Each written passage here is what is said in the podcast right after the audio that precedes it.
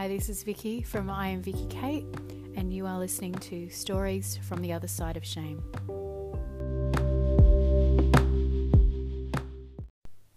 The Absence of Dieting. Originally published on She Has Cute Runners blog on the twelfth of December two thousand thirteen. Why is my story so hard to write?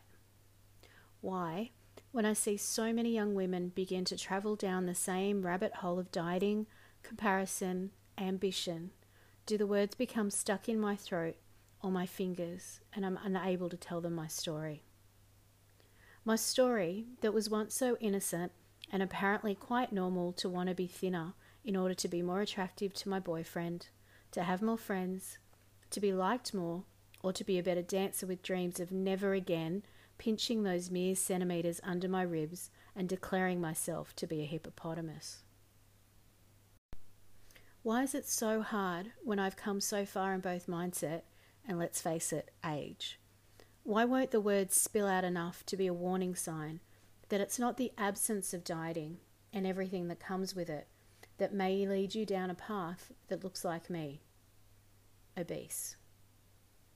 Battling conditions on the inside that slow down or even hinder the path to wellness. No, it's the, not the absence, it's the starting. It's the skipping of lunch. It's the throwing of the sandwich in the bin as soon as you get to school. It's the drinking of Diet Coke. It's the shakes, the calorie counting, the big name companies that you write to asking about their pricing and beg your parents to pay for you to be essentially fed dehydrated food that sometimes resembled what the cat ate. It's the fights that you have with your boyfriend over the breaking of your diet, of the sneaky bags of chips consumed in secret, the compulsion to eat comfort food, to cry yourself to sleep, and occasionally attempt to rip yourself to shreds to ease the anxiety. It's a shame that follows you, even once you know your saviour. The enemy's voice that buried itself deep in your mind, so deep that when you were just a child, and although that voice can be recognised for what it is now, it's the scars that now resemble thorns. It's the ebb and flow, but it's always there in the background, holding fast, the mirror reminding you that starting has consequences.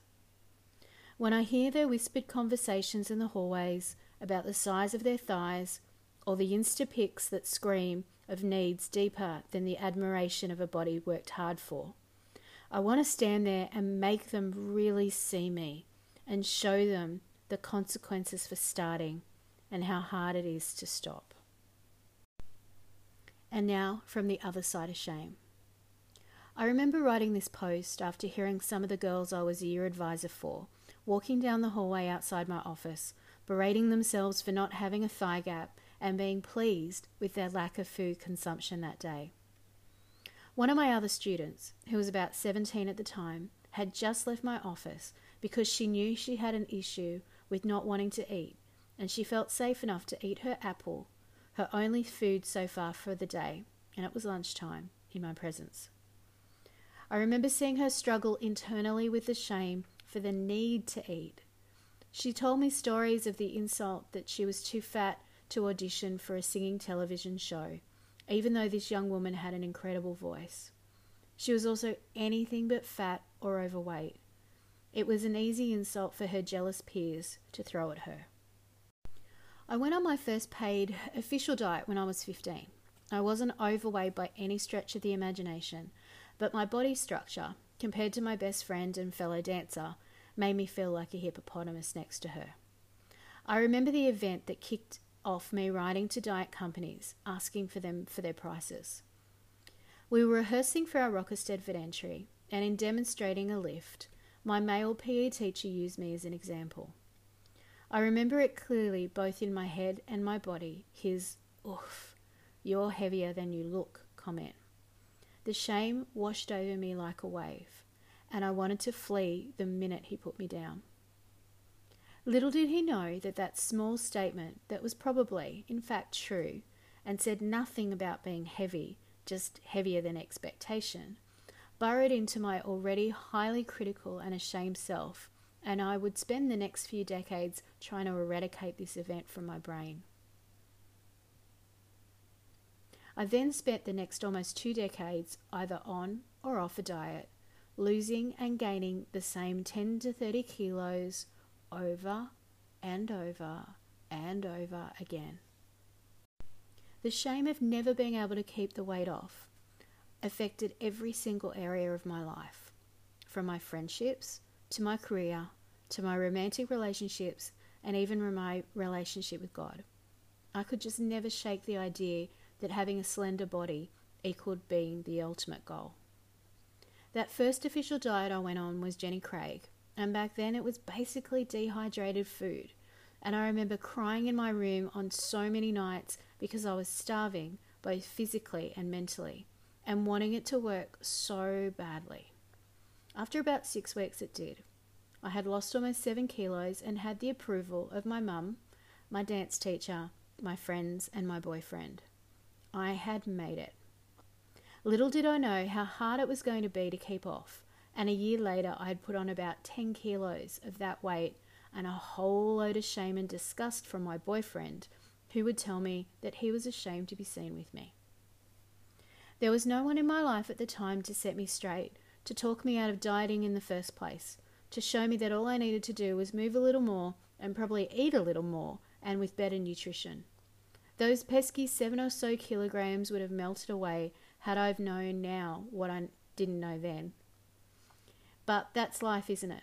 We learn from our decisions, both the good and the bad. And if we're lucky, we can catch ourselves early enough for it not, for it not to do irreparable damage. I wasn't so lucky. It took me until my forties to learn how to eat mindfully and without shame, and bariatric surgery to convince myself that I actually deserved to lose weight and live a life fairly free of the shackles of dieting and shame of my body. What I am finding interesting at the moment, living on the other side of shame, is upon noticing the other day that I've gained, regained about seven to nine kilos from this time last year, and discovering this by my summer dresses feeling a bit too tight for my liking. I had only somewhat a brief thought, which was more like a reflex, to go on some diet to fix the situation.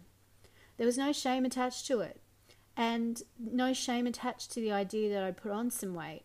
In fact, I've almost made it a point to comment on it to close friends. Not so they can tell me that they haven't noticed, but for me to say it out loud, to test how it felt, feeling those words on my tongue, and measure the amount of shame I felt in doing so. Hand on my heart, I can tell you that so far there is no shame attached. Yes, I have been a little laxer in eating and choosing certain foods over others. Yes, I have crazy hormones post-surgery and my body is moving into a new stage of life.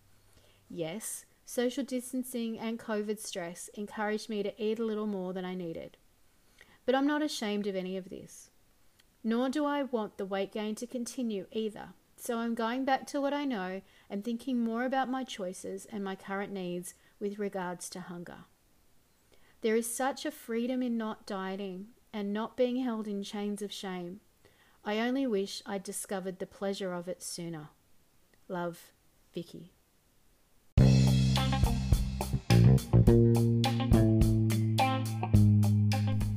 So thanks for listening. If you have a chance, please visit I am Vicky Kate dot com. I've got other things, not just stories, on the website. I've also got some cooking and recipes. Cooking, for one, as a bariatric patient, is a bit of a challenge sometimes. So I've put some recipes and ideas of things that I do a lot, and hopefully this will help you as well. I also have information about Mind Body Eating coaching and Groove and other amazing strategies that you can also use. And I'd just love for you to leave me a comment, give me some support, or check out my Instagram and Facebook socials. Again, I am Vicky Kate. Thanks for listening.